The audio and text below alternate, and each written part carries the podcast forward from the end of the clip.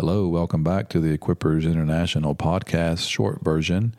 We're going to get right back into Hebrews chapter 1. We're spending time in these first four verses. They're just packed with beautiful truth about Jesus. I've been so encouraged as I've been spending time meditating and reading through these verses over and over and letting these words and this revelation of who Jesus is just to wash over me. And so I really hope that it's such an encouragement to you as well. Just going to read the first four verses again. God, after He spoke long ago to the fathers and the prophets in many portions and in many ways, in these last days has spoken to us in His Son, whom He appointed heir of all things, through whom also He made the world. And He is the radiance of His glory and the exact representation of His nature, and upholds all things by the word of His power. When he had made purification of sins, he sat down at the right hand of the Majesty on high, having become as much better than the angels, as he has inherited a more excellent name than they. Well, this morning we're going to reflect on verse 3. I love this phrase. Verse 3 says that Jesus is the radiance of God's glory and the exact representation of God's nature. Wow. this verse contains two words that I'm going to focus on this morning and just the idea around those two words.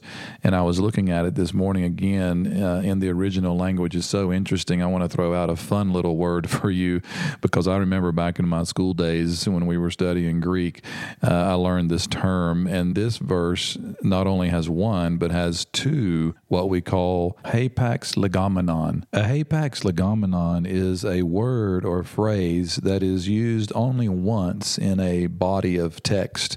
In the case of the Bible, that would mean that a word appears that this is the only place it appears in the whole Bible. And in this verse, we have two of those words. One is the radiance, and the other is the exact representation. We're going to spend a little bit of time and talk about these two aspects of who Jesus is and how powerful these thoughts are. So, the writer of Hebrews says that first, Jesus is the radiance of God's glory. Literally, that word radiance, it only appears once in the whole Bible, but it literally means brightness. It is a brightness that is related to daylight. I was reminded this morning of Jesus says in Revelation 22 16 that he is the bright morning star. It's this idea that from his actual being radiates light. I think about John chapter 1, verse 14. You know, he, John says in that beautiful passage of scripture there when he talks about the Word being with God and the Word was God. And then in verse 14, he says, The Word became flesh and he dwelt among us, and we saw his glory, glory as of the only begotten from the Father, full of grace and truth. When we think about the radiance or the glory of God, this is what the scripture is pointing us to. It's pointing us to the fact that the glory of God is his grace and his truth. You know, think about Moses when he wanted to see the glory of God. Moses had this incredible relationship with God. The scripture says there in Exodus chapter 33 that God spoke to Moses face to face like a friend speaks to a friend. And eventually Moses came to a point where he asked the Lord, he said, in Exodus 33 18. He said, I pray, show me your glory. And the Lord had this conversation with him, and he said, Okay, I'll show you my glory, but I'm going to put you in the cleft of the rock, and I'm going to pass by you. And when I pass by you, you won't be able to see me, but when I pass by, you'll be able to see my backside. it's kind of a funny thought. But anyway, God says, When I pass by you, I'm going to proclaim my name to you. Now, remember, Moses asked to see God's glory. And God said, Okay, I'm going to let you see my glory, and my glory is in my name. And in Exodus 34 6, the Lord passed by in front of him and proclaimed, The Lord, the Lord God, compassionate and gracious, slow to anger and abounding in loving kindness and truth. This idea of compassion and gracious. This is what John meant when he said, We beheld his glory. Glory is that of the only begotten from the Father, full of grace and truth. Another scripture that comes to mind in light of this idea of radiance of light is 2 Corinthians 4 6, where Paul says, For God who said, Let light shine out of darkness, is the one who has shone in our hearts to give the light of the knowledge of the glory of God in the face of Christ. Jesus is the radiance of God's glory. He shines forth the grace of God. It's this incredible picture when you think about Jesus, when you think about seeing who he is. I've always longed in my heart at one level to have had the experience of being able to walk and talk alongside Jesus like the disciples had. And I just can't imagine what Jesus was like to be around. Now, I understand that we have something greater, being able to possess the Spirit of God now and participate in the life of Christ now.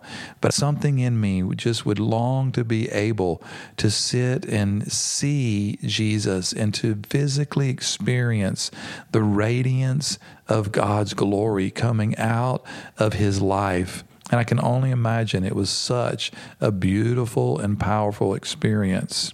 So the writer of Hebrews is drawing our attention to this beautiful truth about Jesus showing forth the glory of God, which is grace and truth. And then he goes on to say, and he is the exact representation of his nature. This is another one of those hapax legomenon. This word, exact representation, it's literally the word character. The idea behind this word is an engraving tool. When you have an engraving tool, you engrave the exact image of something that you're trying to produce so that you could possibly reproduce it like a stamp. You know you you engrave it so that you can stamp it.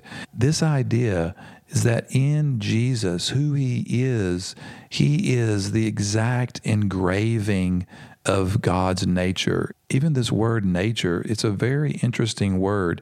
It's not nature as in like we would think what God is like. It's actually not translated nature anywhere else in the scripture. It only appears about four or five times. And it's this idea of assurance and strong foundation.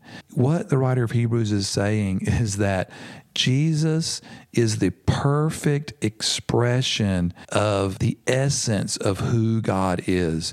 He is the real foundation. He is the exact nature of God. He is exactly who God is. This is why Jesus could say to his disciples, If you have seen me, you have seen the Father. And it's not just a physical seeing. He's saying, If you have been around me, if you have observed me, if you have heard me, if you have watched me, then you have seen and experienced exactly what the Father is like. I love this thought. You know, there's a lot of us that have notions in our mind of what God is like because God sometimes seems so far removed. He seems kind of out there. He seems kind of unapproachable, untouchable. And that's what I love about Jesus. Jesus brings God right to us where we can see who God is. So we don't have to look any further than Jesus. And this is exactly what the writer of Hebrews is doing in these opening verses of this book is he is setting Jesus right before the eyes of his readers. I'm jumping way ahead now. Think of Hebrews chapter 12 where he says fixing your eyes on Jesus. We're going to get to that sooner or later, but this is what we want to do in these verses as we consider this book, as we set out on this incredible book and look at the truths that God is going to show us, we want to keep Jesus ever before our vision because He is the radiance of God's glory, and He is the exact representation of His nature. Be blessed today. Be strong and courageous and love Jesus more.